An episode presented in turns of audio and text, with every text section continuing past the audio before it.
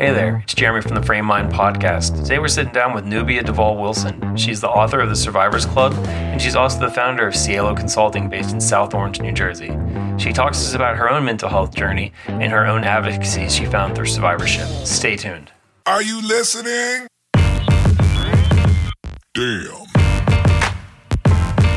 Uh. Yeah.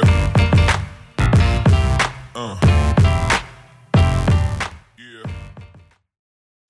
Alrighty. Thank you guys for joining. Uh, I'm Jeremy, the founder of Mind Above, the mental health practice based in Dallas, Texas. And this is the Frame Mind Podcast. And in this podcast, what we try to do is talk to people that have a perspective that they share on their journey in mental health, as well as just some great life advice, and also learn about what they do, their background, their field, and what, you know, drives them to continue to pursue greatness. Um, so it's cool today. I've got a friend of mine that I became friends with over the power of networking, and her name's Nubia, and she is based in New Jersey. Um, and I'll let her introduce herself as well and tell you more about her. Thanks for having me on, Jeremy. Um, so yes, I'm Nubia Duvall Wilson. I wear a lot of different hats. Um, first and foremost, uh, I like to share that I am a survivor of child sexual abuse. And as someone who is a content creator, avid writer, I use my voice and use my writing to create content that empowers and ignites action in others to understand what mental health, um, what it's about, what it's like to be uh, surviving um, after any type of trauma um, as an adult, as a mother, as a as a businesswoman. I, I have my own business, and um, and just everyday life, what it's like to you know live with um, with P T S D and, and living with trauma. And I'm also a business owner. I own Cielo Consulting, which is a public relations and marketing firm in South Orange. And uh, we focus on the lifestyle space. And, and as I said, I'm a mom and a wife. And if I add one more hat, I don't know if I'll be able to handle it. So we'll keep it at that for now. Okay. Yeah. Well, you know, I think what's awesome is, like, first off, that without skipping a beat, you introduce yourself and you address the being a victim of child sexual trauma. I think, you know, the strength that you have to share that and to use your own experience to help benefit others is very positive and rewarding. And, you know, me, of course, I'm going to be the crunchy therapist. It's all about, you know, mental health and addressing things and helping them, you know, build our strengths to do even more in our daily lives. So I appreciate you, you know, your powerful voice and your advocacy. Um, you know, especially, you know, like, for instance, to being able to write such a great book, um, as well as do the things you do. Because I know that you do stuff to support uh, charities and organizations that help support children as well. Can you tell us more about yeah, that? Yeah, sure. So I published um, a book called The Survivors Club. Uh, I should be holding it next to me. I think it's behind me. I won't worry about that now. But anyway, it's a novella. So it's a quick read. Um, I published this novella uh, a year after I started to remember my abuse. Um, so I had really done a good job, as Jeremy's probably used to hearing, of repressing those memories of my abuse. And so once they started to come up uh, while raising my children, um, I started to just go back and look at my writing. I mean, I've always written poetry. I've always written short stories. Many of my short stories were inspired by my dreams, really, really vivid dreams since I was a child. Um, and so when I went back to this one short story, I realized that it was trying to tell me something. It was trying to tell me, you know, you had an in- inappropriate relationship with a relative, you know? Um, and so at the time I was like, okay, this was two thousand sixteen in the summer. I said, I'm not ready to, um, you know, work on this project now, but um, there's a reason why, you know, I went back and found this, this, this short story, and I'm later, I'm going to go back, expand it and put it out there. And so that's what I did. Um, in two thousand seventeen, I started working on it and I put it out, and it's a supernatural thriller. So it's, it's a story that anyone could pick up if you're into supernatural, if you're into mysteries, uh, could pick it up and read it and, and get something out of it. I purposely didn't make the book um, something that would be too triggering for those who are survivors. But first and foremost, I wrote the book for survivors of, of, of abuse to um, remind them that Uh, this can be a lonely road, but you don't have to do it alone. Um, it's the power of the community um, that will help you um, during your healing process. And uh, and I use the book as a vehicle to have these discussions and normalize the conversation around uh, around survivorship and mental health. And I do give back to charity when it's purchased. It helps Um, New York Center for Children, which provides free therapy services to children um, from the age of three to, you know, up into their, their early twenties, um, and Stop Child Predators as well, which does a lot of adv- advocacy, lobbying work in, in the in the government um, in D C. So, um, so yeah, I don't even like take anything from this book when it's sold. I give it all back, and that's what I think it's all about: is how to give back to the community through this.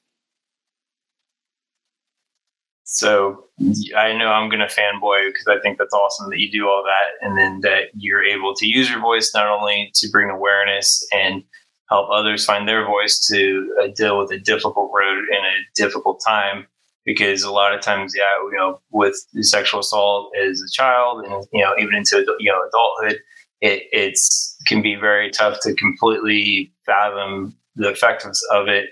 And then also, you know, it's the suppression of it over time and having to find a way to get through. So being able to utilize that, bring it to a, you know, a palatable explanation and journey in like the book form, I think is fantastic. And then also too, you turn around and you don't just stop there and share a story. You use it to benefit others so that they could do the most good. So, you know, them being able to take that and then provide services to, to kids who may be experiencing trauma or in need themselves. That's fantastic. Thank you. Absolutely. Absolutely.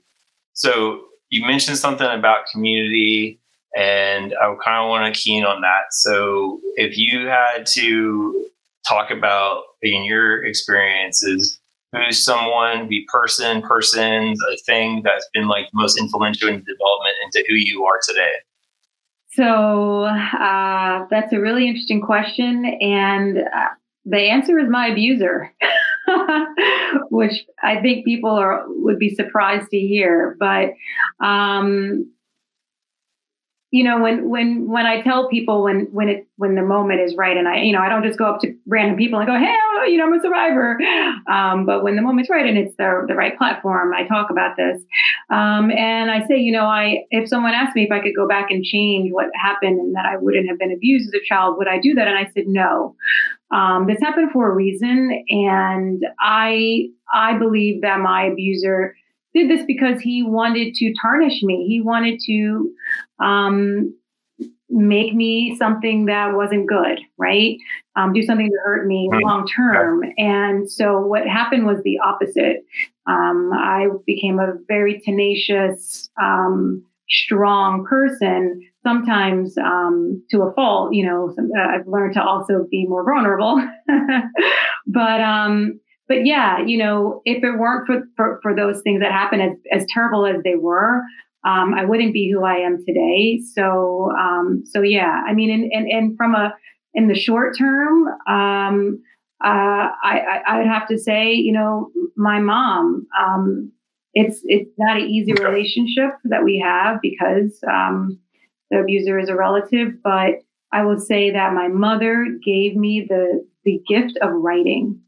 And in this novella, I thank her for that. Um, when I was five or six years old, she told me how to write poetry. you know, uh, kids are like playing Barbie dolls. I'm learning how to, you know, do similes and metaphors.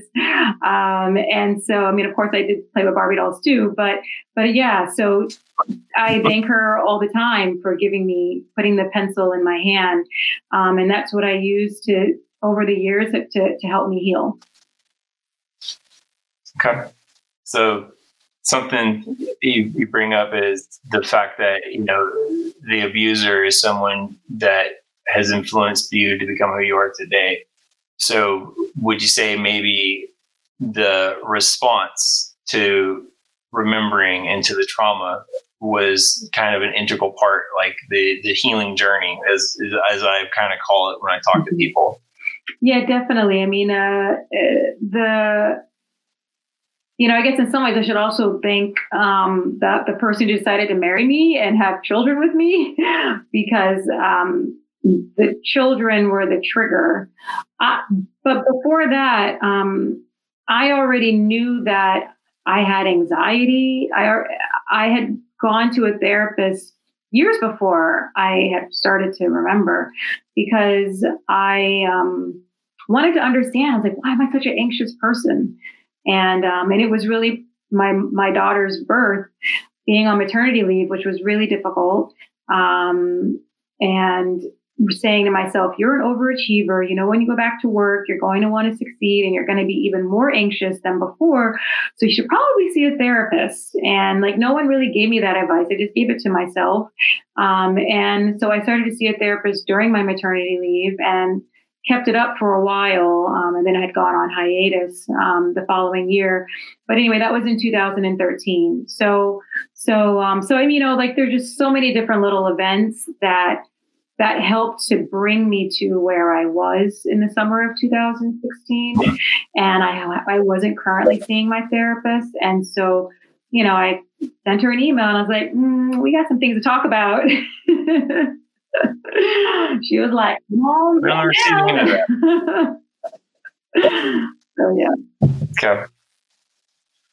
So that brings up, you know, something to think about too. Like you said, is, you know, that you did go seek mental health, but the initial, you know, draw to it was kind of addressing the anxiety symptoms. And, you know, that's something that can absolutely occur, is we don't even realize it, but we have this subconscious, you know, unspoken bias in us to still suppress and withhold. And our mind is so powerful that we'll have this burden and this weight we carry, but we're so used to it that we frame the problems that exist because of it as our focus area. So our anxiety occurs. I don't know why I get so anxious. I don't know why I get so nervous in these situations. And then sometimes, like when it comes back to trauma, trauma memory, you know, is a lasting bond. So you being able to connect that further. And it's interesting that you really, you know, you share that, hey, your mental health journey, you started there and, it, you know, it discontinued and then it picked back mm-hmm. up.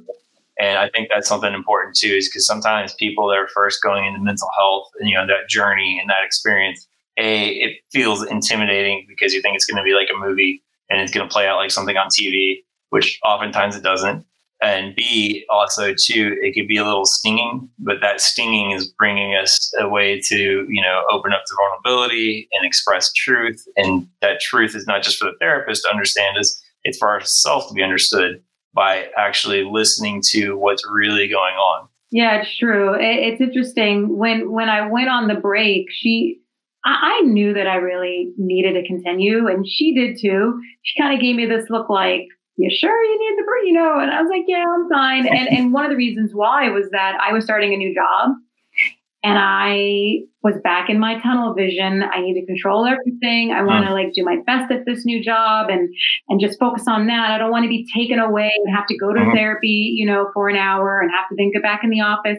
I mean, granted, I was able to work from home mostly, which was awesome because um, I had become pregnant again. So that actually was triggering when I, so, I mean, it's hard for people to understand someone's timeline, but basically I had my daughter in uh-huh. July of two thousand thirteen. I went back to work in New York City in a P R agency. Great company, by the way. And in February of two thousand fourteen, I got pregnant again. My daughter was six months. And I was like, oh, and I'm such a control freak. Having an unplanned pregnancy is was like tr- triggering for me. And I didn't understand why, other than the fact that I knew that I was always a control freak. So, um, you know, my husband and I wanted two kids. I just wanted it to be, you know, let's start after the summer, after I had my rosé every evening and, you know, all of that. And it didn't happen that way. So long story short, you know, um, I got a new job um, and was able to quit my agency job. It, like the stars were aligned. I was able to mostly work from home.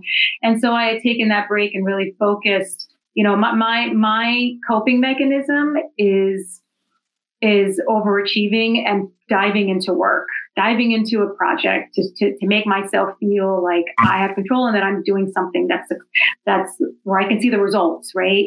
The fruits of my labor. And so uh-huh. it wasn't until, um, I think near the end of my, my, yeah, I think actually what's ironic is there was a couple of times when maybe we we we tried it, tried going doing therapy just virtual. And, you know, back then that's like taboo. What, you only want to do virtual? This is two thousand thirteen. Yeah. Who does that? You know, and now it's just, that's just the way it is. I tell, I tell my therapist, I'm like, we were ahead of the time. um, but, uh, but anyway, so, so yeah. Long story long, you know, uh, I, I fought it a lot in the beginning, and, and even to the extent of just wanting to do virtual and then just saying I need a break. And so um, I'm really blessed and, and lucky that my therapist still had, you know, room on her plate, and that I had the wherewithal to, when I when the memory started coming back, say, okay, the first thing I did was I emailed her, you know, and I almost yeah. felt triumphant, like I figured something out. Absolutely. Yeah. Absolutely. Well, it's, it's that, it's that awkward triumph. Yeah. It's like, hey, I'm going to, you know, look into something that's been so distressing that I've somehow found a way to put a block between it. And it always hasn't been perfect. It's kind of like, you know, we made, we made the wall, but we made it out of fiber mesh. And so things are going to seep through. And, you know, it, it, they, they come through at times that we don't want, and we start trying to put extra layers on, and eventually it just keeps seeping through.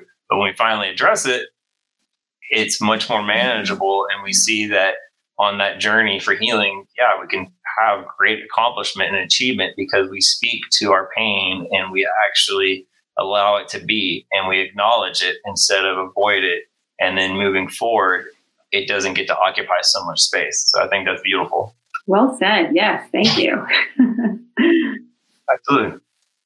So with what you do now, talk to me about what it's like in the work world um, for you. Like, how do you maintain success? What are some of the changes that you've had to experience recently? So, you know, it's been since roughly, you know, beginning middle of March when COVID really, you know, hit the United States, and, you know, you were in an area that is, you know, it was initially heavily saturated by it as it, you know, continued to spread. So how did that affect you? How did you, you know, what moves did you have to make to stay as best you could and everything? Yeah, that's a great question. Um, so as I said, you know, my, my company is called Cielo Consulting. I started it in two thousand fifteen, uh, September two thousand fifteen. So it'll be coming up on five years um, in a few weeks. And so uh, really worked hard to build this company. You know, for, for an entrepreneur, um, March was really scary because in some ways you're like, well, I've, I felt like I've had so much control for so long on my company's destiny and making decisions and continuing to grow. And then, and, and being okay with the fact that, hey, I'm controlling my salary. You know, I'm not, I, I, my, um, I'm not working at an agency under, you know, other, other, other people anymore.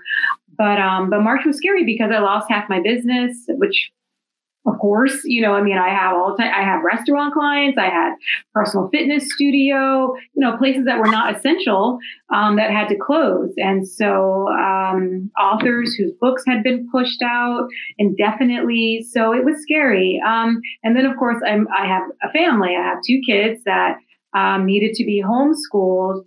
Uh, and no one really knew what that was going to look like and how to navigate it. And uh, so, and we, we told our caregiver um, who was watching our kids full time, like, you need to go home and be safe. You know, you're not going to keep coming. Yeah. Um, and I know some parents didn't do that, but, you know, for, for us, health is, is so important. I would never want to to impede on her ability to stay safe, as well as for ours. So um, the weird thing is in August, excuse me, in April, business picked up. And um, I know, I, I know I, I, I say this a lot, and it, it really came to fruition in April. I try to be so positive. I used to, to be more of someone that was very cynical about life, always kind of more negative than positive. Um, and mm-hmm. since the onset of P T S D and my journey of survivorship, I've started to become more positive, which people probably be like, how? but, um, but it's just your perspective changes. So even though I lost business, even though I had to tell my, my colleagues, hey, I can't pay you because I don't have any business right now. Mm-hmm. Um, or, you know, the one piece of business we still have, hey, you know what? You know, our salary is going to have to be adjusted here. So, um, I think that positivity and just saying, hey, you know what? how else can we get work? And the weird work came to me. Work came to Cielo. People reached out to me. Hey, you know what? I do want to do that project. Hey, you know, we do need help. We need P R. And it was really inspiring and amazing that um, that, that happened. And it, it, it was a sign that, okay, you know what? I'm supposed to have this business still. There are people out there that still need help. And, and so right now we're doing really well. And I think because I, I, because the P T S D started out pretty early on when I launched Cielo Consulting, mental health has always been an important aspect of the intercommunications with my staff. So um, we kind of, mm-hmm. I, I groom them in that way. Like, hey, we can talk about the fact that we've had a bad day and that you need to ha- take a mental break. We can talk about the fact that you see a therapist once a week. So do I. You know, we and we would joke around like, Nubia is on Wednesday, this person's on Monday. You know, uh, don't block. You know, block. She can't have calls, and you know, Mondays at three. Um, so to be able to have that type of relationship with my colleagues, we were already virtual, so that wasn't a change, um, really helped us and, um, and, and support, it helped us to support one another. And we're, and most of us are moms, right? So we're all going through it. You know, we would hear our kids in the background yelling and screaming and just go, yeah, that's just what it is, you know? So, so yeah, so through it all, you know, it has been great. And, um, I'm very, very lucky to, to, to be in this position because I have a lot of friends and peers and, and, call, and, and, and other people in the industry who, um, who are still struggling. Okay. Well, I appreciate you sharing that, you know, there was a definitive scary time as a, you know, as a business owner. And like you said, as a business that, you know, just representation of other business that, that could have been at the time deemed non-essential, um, which, you know, is a new world to navigate in. And then, you know, at the time, like it almost, I don't know, for me, it almost felt like when it occurred, I was like, all right, we're going to have this happen. We're going to buckle down and, you know, hopefully by, you know, end of summer, we'll, we'll see a different experience. And, you know, as we know, that is still a challenge, at, you know, at this time that we're going through. And, you know, it's interesting though that you know you kept strong while facing adversity, and you also actually were able to rely on your already existing relationship with the connection to your mental health that made you actually able to thrive in a sense because you didn't get stuck in it. And you know there are uncertain things, there are you know obviously circumstances that are outside of people's control as far as you know. How COVID affected their work, their livelihood, you know, layoffs, furloughs, and things like that. But, you know, finding the progression to go forward and finding that that voice to tell you that, hey, this needs to keep moving. And, hey, it's okay to be realistic. It's okay to, you know, talk to clients or talk to staff and be like, this is it. This is where we're at. And it's out of the, you know, the truth and purpose and intention that, you know, you share that and be able to adapt and adjust. And it's interesting that you doing that then you saw a turn and saw more business coming in shortly thereafter. Yeah. yeah you know, I, and, and the thing is with, with this industry, um, business always comes and goes, you know, that's just how it is in the agency consulting world. Business always comes and goes. And so I think because I have started my business would sit there and be like, okay, need some new clients. Where are they coming from? You know, like I, I've, I've been going through that already for five years. And, and every time I would say, all right, so a project just ended or, you, you know, I, I, I need help. You know, that was the other thing when the P T S D started, I was like, okay, you know what? I need to um, hire some, hire, hire staff. I don't want to do this on my own because it was just me in the beginning with Cielo. And so I focused on getting bigger clients, more clients so that I could bring on help. I mean, now I have five, a team of five. And uh, so yeah. that, that process of trying to grow, trying to get more business and new business early on, and then trying to keep people staffed, I think just really trained me and trained my colleagues who are also entrepreneurs. And sometimes they have their own clients, you know, and what's great now is like, if they have their own client and that client's big enough, then we bring it together. And it's just an amazing relationship that we have, um, partnership that we have. So, so in some ways it was just like, okay. well, you know, this isn't anything really new per se of, of, of losing some business and trying to get new business. It's just now all of these other factors that kind of make it a little bit more chaotic. Right. Um, so, yeah. so when there were times before COVID that I needed to fill my business, the first thing I did was I'd write it down. I'd say, okay, I need two clients or one client. I'd love for it to be a restaurant, and I need, I need to make this much money. And I would write it down. And I, I mean, I know this sounds really corny, but every time I wrote it down and focused on it, within that day, within the next couple of days, someone would call. I'd get an email. Hey, you know what? I know someone that needs P R, um, or a former client would come back with something. And so it really goes back to what you put out there is what you get back. And mm-hmm. um, so, yeah, so I got to stay positive. Got to stay positive, folks. Absolutely. Um, So it's something, you know, you're saying now, like, we got to stay positive, but then also too, you, you realize, like, when you turn from cynicism to a more positive mindset instead of being negative focused, um, you know, I, I like to describe that as like going from like a static mind. Like I compare it, like I, I, I like using visuals and, and things that people remember, but like I compare like static mind, it, you know, one of my pet peeves I hear people say is it is what it is. And I kind of compare that to like being Eeyore. Like you're just going to, you know, sulk around and make it through the day. And, you know, everything is seen with a pessimism and, uh, you know, and, a, in, you know, impending doom kind of sensation. Oh, it is what it is. I might as well just not, you know, go in, go forward and just stay here, or, you know, just kind of let ourselves down. But that's kind of where we got to take the, the jump towards a different direction and a different opportunity. You know, if we're looking on the pathway of life, if we actually step back and observe it from a little further back than we were before, we won't be so focused focused on that one mm-hmm. problem.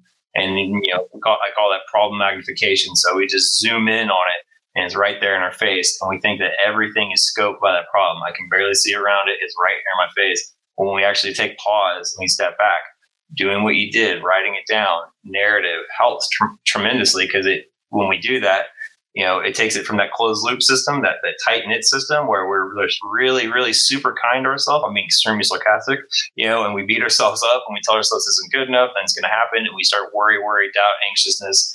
And then we step out of it and we have to write it. And when we write something down, we activate our communication. And so our communication is going to naturally be, especially in our writing, in a format that someone could pick it up and halfway, hopefully understand what the hell we're talking about. So that narrative is a transition into speaking what you're experiencing or thinking, mm-hmm. and it's very helpful to help guide you through. Instead of being that closed loop and just thinking about it and consuming yourself with it, it's a, you know, a tremendous step in the right direction. Mm-hmm. Um, you know, I think that's fantastic, but also, you know, keying in on something you said about transitioning from, you know, the sense of negative to positive, you know, from going to, you know, static mind to being more adaptive. You know, it's like Winnie the Pooh. Winnie the Pooh faced adversity. Winnie the Pooh just wants to get the honey. Yet, you know, he may not. And instead of going, oh, crap, no, well, this is what it is. I guess I'm not going to have honey. He goes and gets Piglet. There's him engaging the community, like you said earlier. And he gets resourceful and he finds an adventure out of it. And it may be challenging, may be stressful, but he's still going to get the honey. So I think that's a, you know, a good little visual transition there to think about, and it's taking that forward and keep going. Because something I see as a, you know, person as a therapist is I have people come to me and they just get very sullen and beating themselves up and pushing judgment on themselves. Yet they're doing good things and they're doing the best they can. But instead of reflecting on, hey, this is the best I can do now, and what am I going to do now to get me to that point I want to go to?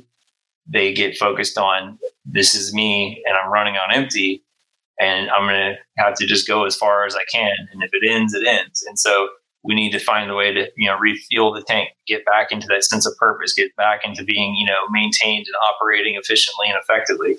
And I think that the simple shift is sometimes the most profound, but absolutely positivity and positive thinking. It's so underrated because we live in a world where we're consumed with everything is accessible, and it's much more fun to watch a TikTok video of someone doing something quick and funny in a ten second burst that could be, you know, saying something audacious and silly or slapstick almost, and we'll be appeased by that. And yet when it comes to the hard work of actually sitting down with our own thoughts and considerations, we will avoid that all day. Yeah, it's true. It's true. We love to complain. We love to complain and, and be, uh, my old agency used to call it the swamp. And you want to pull people in the swamp with you so that they sink with you. And, um, you know, if someone's constantly positive when you're being negative, you're either going to have to go along with it, or you, the person walks away because they're like, oh, that person's so happy. I don't want to be around them. They're like, fine, I don't want to be yeah. around you if you're always going to be negative. don't, don't, you know, don't walk on my parade. I want to have a good time and, and be happy. And look, I mean, yeah. there are plenty, I mean, there are opportunities to be to be sad as well and angry. And I mean, I, I went through like a whole host of, of emotions. I still do, you know, but I think the difference is just acknowledging it. Like you said, like being aware, like, okay, I'm really angry right now and I'm yelling at my kids and I'm projecting onto them and I don't like that. So let me take a pause and, you know, figure out what am I angry about? Because, you know, when you have experienced trauma, especially child trauma, you just do such a good job mm-hmm. of covering things up. And um, mm-hmm. it's really scary. You know, I'm like, wow, I had to really dig, dig, dig to, you know, figure out that that's actually what's bothering me, um, which is why I still go to therapy. And um, 'cause you, sometimes you, you don't allow yourself to do that digging until you just stop, right? And mm-hmm. um and take that moment for yourself. The self-care is so important, right? And then, you know, you spend that fifty minutes or whatever talking to someone and realize you start crying, all the emotions come out. You're like, oh yes, this is what's been wrong with me. I shouldn't say wrong, but you know, this is what's been going on. This is why I'm having these challenges. And um, so, so yeah, you know, even if you're someone who, who thinks that they, that they can do this, you know, ride out COVID and be a parent and work and, and, and figure all these things out without having any type of mental health support. I, I don't know how. I feel like you, anyone yeah. can, can, can, can, can really uh, benefit from this, even if you don't have P T S D like I do. Right? Well, yeah, I think that, you know, it, it's also kind of going, something you described earlier is, you know, oftentimes when we, we put, you know, descriptors together, people put stoic and brave together and they put them in the same, you know, category. However, you know, in this example in mental health, stoic versus brave is tremendously different. You know, stoic, standing still like a statue, taking on everything as it comes and not adjusting your course and just sticking to your story. So that all or nothing concrete thinking. And that, you know, it seems stoic into us in the moment.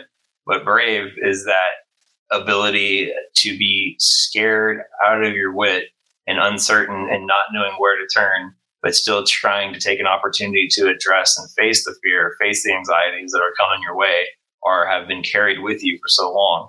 And so I think that, you know, that's a tremendous difference. You're, you know, being stoic or brave when we're talking about this. Yeah, no, that's a good point. I like that. Stoic or brave. Yep. Every once in a while, I get a couple in there every once in a while. So people have to deal with me talking about Winnie the Pooh and all kinds of other fantastic, weird stuff. So yeah, it's, it's, it's a fun time. So. Well, here we've been talking about mental health. Here's a question, and this is kind of a loaded question. There's no right or wrong answer, but I always like to hear from other people. In your opinion, does everyone need mental health treatment? Why? Why not? Yeah, that's a good question. Um, I would say just about anyone can benefit. Anyone can benefit from some type of mental health treatment. Uh, I, I find that a lot of people are in denial. And then when you start talking to them more, and I think once you're in therapy, you start to, or maybe it's just me because I actually like psychology, you start to understand um, how to ask certain questions and how to read people. And so it's funny, I find that sometimes the people who are the most adamant about not going to therapy are the main ones that need it. I would never say, you know, unless it's like a close, close friend of mine or relative, I would never say that to somebody. But, but so, but that aside, um, you know, I know people who have said, you know what, I have had issues with, you know, with my mom, and I just feel like I need to see a therapist to kind of unpack it a little bit more. And maybe, maybe that person only went like a couple of times, right? Um, so, and then they were like, you know what, yeah. I had a couple sessions and I feel much better and I'm good.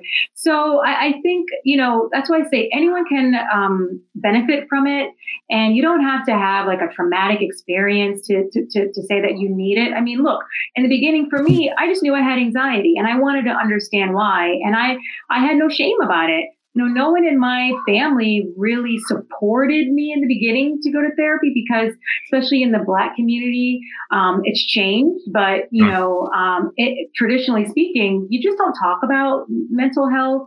Um, and I'm happy that the tides are changing and that it is becoming more of a, of a topic.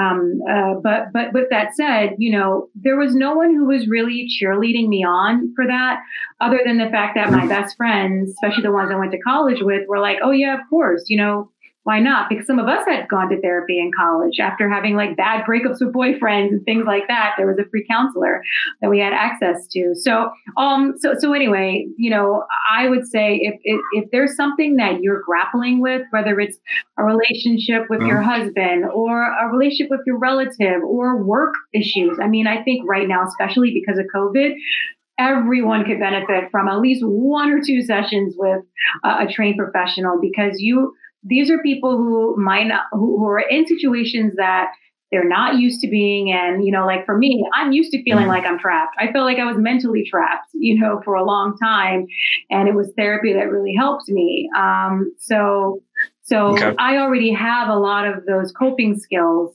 and those tools that, that, you know, that I've been using for the past three years that somebody else in this situation that's on lockdown, that can't see people or, you know, or trying to balance the, the kids and everything, they just don't have those tools. And, and so, um, of course, there's a lot of literature out there that people can read, but there's nothing like yeah. sitting, staring at somebody whose full attention is on you and asking you probing questions that really make you think and analyze what's going on. Um, you know, that's, that, that's really valuable.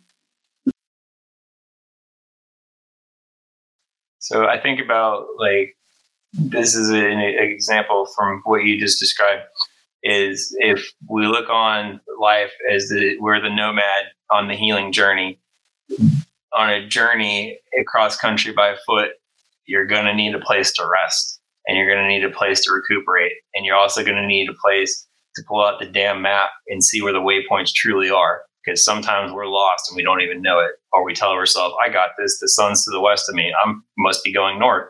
And in fact, you're going south. So maybe on this journey, those little places you stop where you're telling people that along the way they could have help or assistance, that's their place to recuperate and revive and recharge and make sure that they chart the course in the direction that they truly want to go. Absolutely. A hundred percent. And I think the more people who realize that, you know, the better off we'll be um, when it comes to the, how, how, how to carry on right now, because this is a new normal, and um, it, it's, it's the, the, the, the, the tools and the coping mechanisms that you used before, you might not have access to now. Right. So how are you going to navigate that? I like it. So I think there's some sound advice tied in there as well. So as always, you, you give double bonus for, on your answer. So thank you very much for that. Um, you know, as we kind of wrap up here, uh, you know, I, I want to first off, of course, say I appreciate you greatly. You've done great things for many people, including myself, with the, you know, continuing the relationship and helping people, you know, get awareness about me, myself, my practice, my background. And that's, you know, always helpful. And I think that's something too that goes to the community of the professional, is how we can connect with others that may not even be in our profession or our quote unquote industry, yet we can benefit from that connection and that authenticity that we bring to them and they bring to us. Um, something that, you know, I kind of think about too is, you know, with this real conversation and getting to, you know, hear about you and your work as a professional, and also hear about your, you know, your growth as a personal and how those have blended together and done well. And you brought up mental health, something you said a second ago, I think is super important. If you don't mind sharing more info on, is you identify that cultural experience being Black female, addressing mental health. What do you mean by that? What were some of the challenges you faced more specifically related to that? Yeah, um, thank you.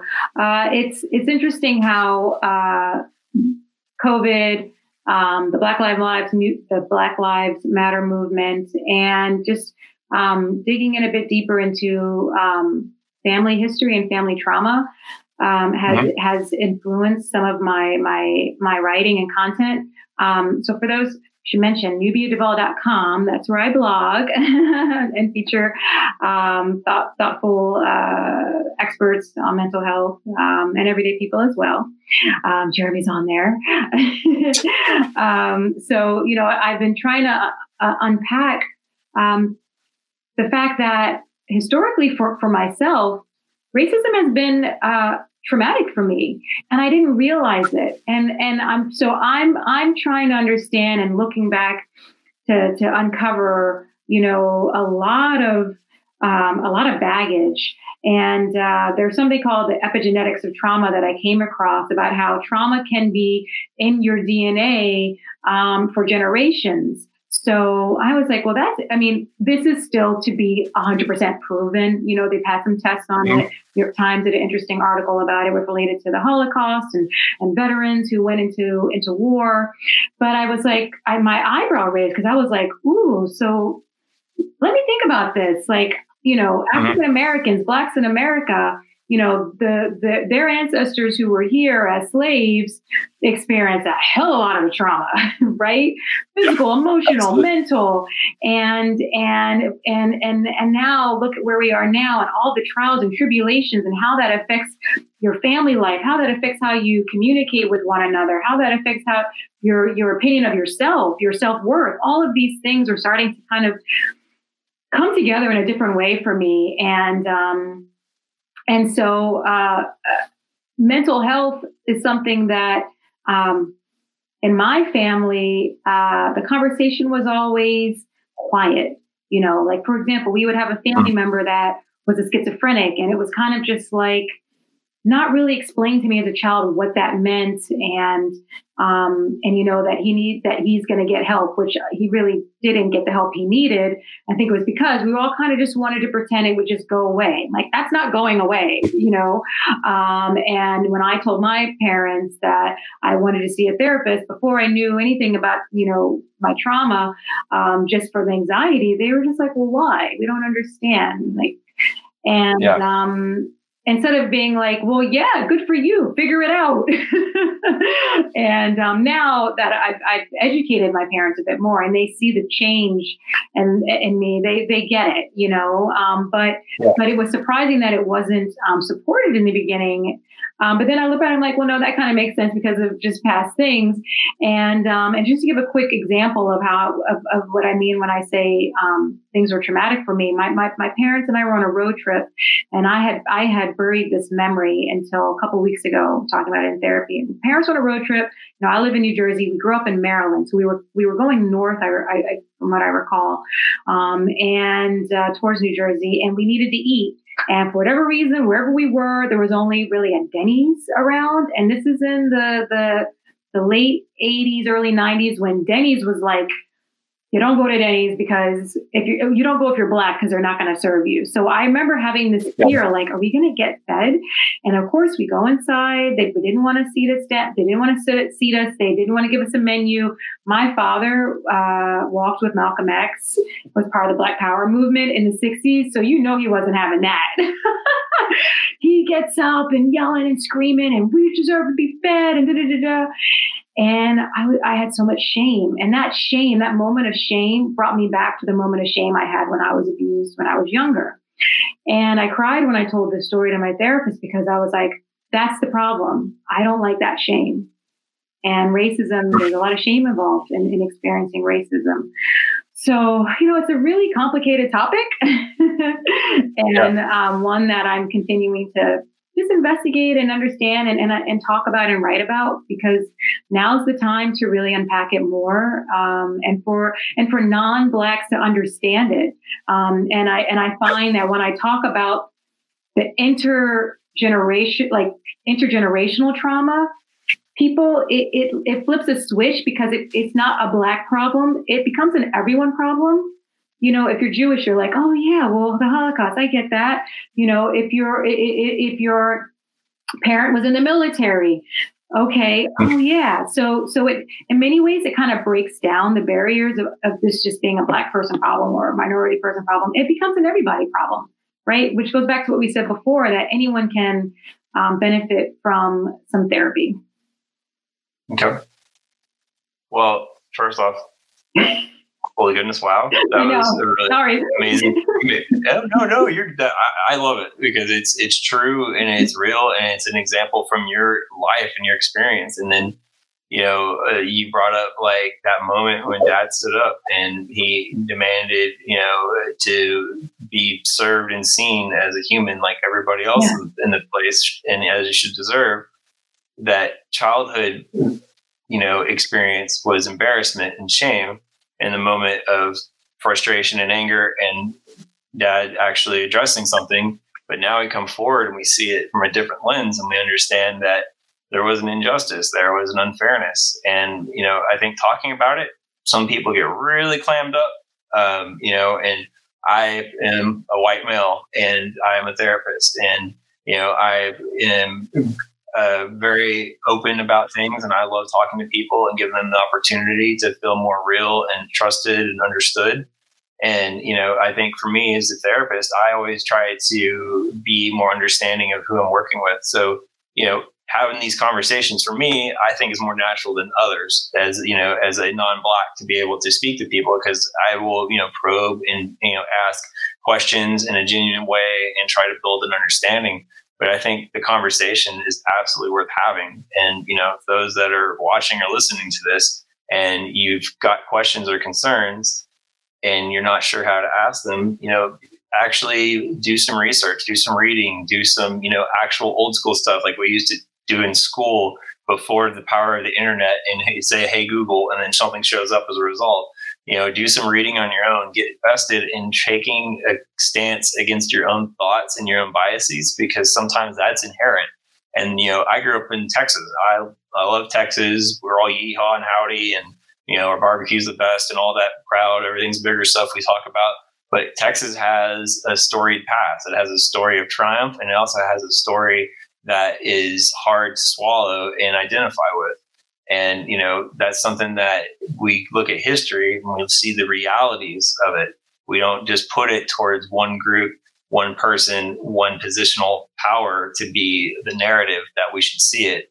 We actually look at every single piece of the puzzle and we see all the intricacies and the intersectionality of it. I think that's extremely powerful in taking your journey in mental health, because if we just talk about you and just, as we just identify the self, we're like, oh, well, let's make you happy. What makes you happy? Oh, let's cope with this. Let's cope with that. But we don't talk about, oh, by the way, hey, we have a concern that has shaped some of your experience and from the cultural perspective and biases against, you know, seeking uh, support in mental health. Then also from the perspective of what you're exposed to on the outside, that definitely can affect you. And racism is absolutely a valid concern in our current time to be addressed and have an effect on people. Very well said. Very well said. Yeah. I think, I think that's, that's, that's an important aspect of, of your role as a therapist, is to try to understand all of the outside influences and forces that make that person who they are. We're so complicated. Um, and sometimes we don't want to, sometimes we don't want to dig deeper. Um, and I, for one, have been there. I'm like, I don't want to know. I don't want to go any further. I don't want to peel that away. But every time something yeah. else gets peeled away, I feel freer, you know, it's like, oh yeah, well, now that's trying to make more sense and I understand myself. And so, um, so yeah, it's, it's, it's, uh, a liberating experience. And I'm happy that I'm, that I am continuing that journey. And, Um, hopefully, you know, um, you and I are both helping people along the way. Right.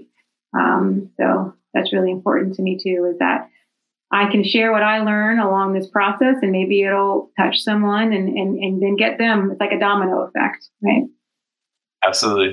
Absolutely. and that, you know, and some of us out in the world, you know, we identify as, you know, in therapy world, we call as being an empath. And so we they literally absorb the emotions of others and take them on as our own. And so sometimes if you have empathic tendencies as well as a need for control, we often find ourselves feeling out of control because we can't fix other people for them. We have to fix ourselves first. If you're worried only about others and yourself is always last, it's really hard to get them to be at the finish line first. You know, it's not a selfish act. It's a selfless act to be able to be self-aware and address your own needs in an effective manner. So then those around you and those supported by you are going to get you at your most best version of self versus the sense of, hey, I'm good. You know, people ask that question, how are you doing? I'll look at a therapist, I'll ask them the, the really simple loaded question, how are you doing today? And people say, oh, I'm good. And I'll just sit there and I'll, oh. And silence is sometimes your best friend. Here's a secret skill we do as therapists. Silence is like something I had to learn to practice as a therapist because I talk a lot, but I will sit there and go, oh, and all of a sudden, oh, I'm good turns into, well, actually, this happened last week, or, oh, this example, or, oh, well, this happened, blah, blah, blah. And so then all of a sudden we really start to see, oh, wait a second, I'm not really addressing what I need to, and I'm telling myself something different than what is absolutely true. And me not addressing my needs and concerns, you know, proactively is pulling me from the success that I'm demanding I deserve to see. Yep. All to that. That's awesome. Great. That's true. Well, uh, as we kind of wrap up, if you know, if, what are the, the takeaways? What are the most important things for people to remember about right, you? Good question. Um, so yeah, uh, have a blog, nubia duvall dot com. I create a lot of content on there.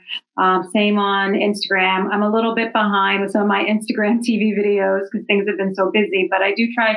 I try to do videos every uh, once a week, every two weeks, just on what I'm learning through the process of healing, um, and uh, books that I'm reading, things like that. They're pretty quick videos as well. Nice. Um, and, you know, I just want people to know that I'm creating content for you. I mean, I, it definitely helps me heal, but I'm doing this for the community. I'm doing it for the community of survivors of trauma, survivors of abuse, because many of them are in the shadows. They they're, they're, they have a lot of shame about what happened to them, whether it was as a child or an adult, and they just don't want to talk about it, and they don't even know, you know, who to talk to if they wanted to, because there's so much shame. Absolutely.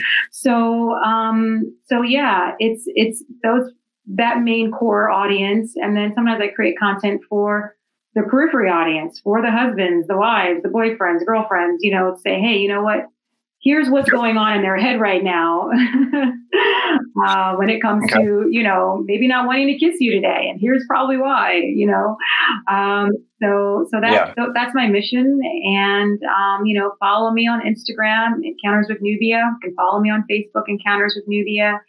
And, um, That's that's basically it, I guess. So maybe one day you'll see a T V show or movie out written by me. I'm in the process of pitching a T V pilot based on my novella. I'm learning how to write movie scripts. So who knows? Maybe there'll be a Nubia Duvall production company one day. That'll be the last hat I add on. and um, yeah, I think that's that's that's probably it. Awesome. Well, hey, thank you so much again for taking the time to do this. And thank you so much sincerely for how you conduct yourself in the world as a person who is addressing some of the hardships that we face. And instead of avoiding them or being overcome by them, you're trying to chip away at them one step at a time. And, you know, something you mentioned is about, you know, the, the sense of parent, and the sense of spouse, and the sense of, you know, business owner. I think that, you know, you being able to find a way to successfully navigate those roles, even though at times it may not feel successful, and finding that momentum to drive forward is absolutely a powerful narrative to you addressing your trauma, your needs, and your, you know, your, your life's journey to make it the best that you can be. Thank you. Thank you. That really means a lot to me to hear Absolutely. You say that. And thank you for having me on. I appreciate it.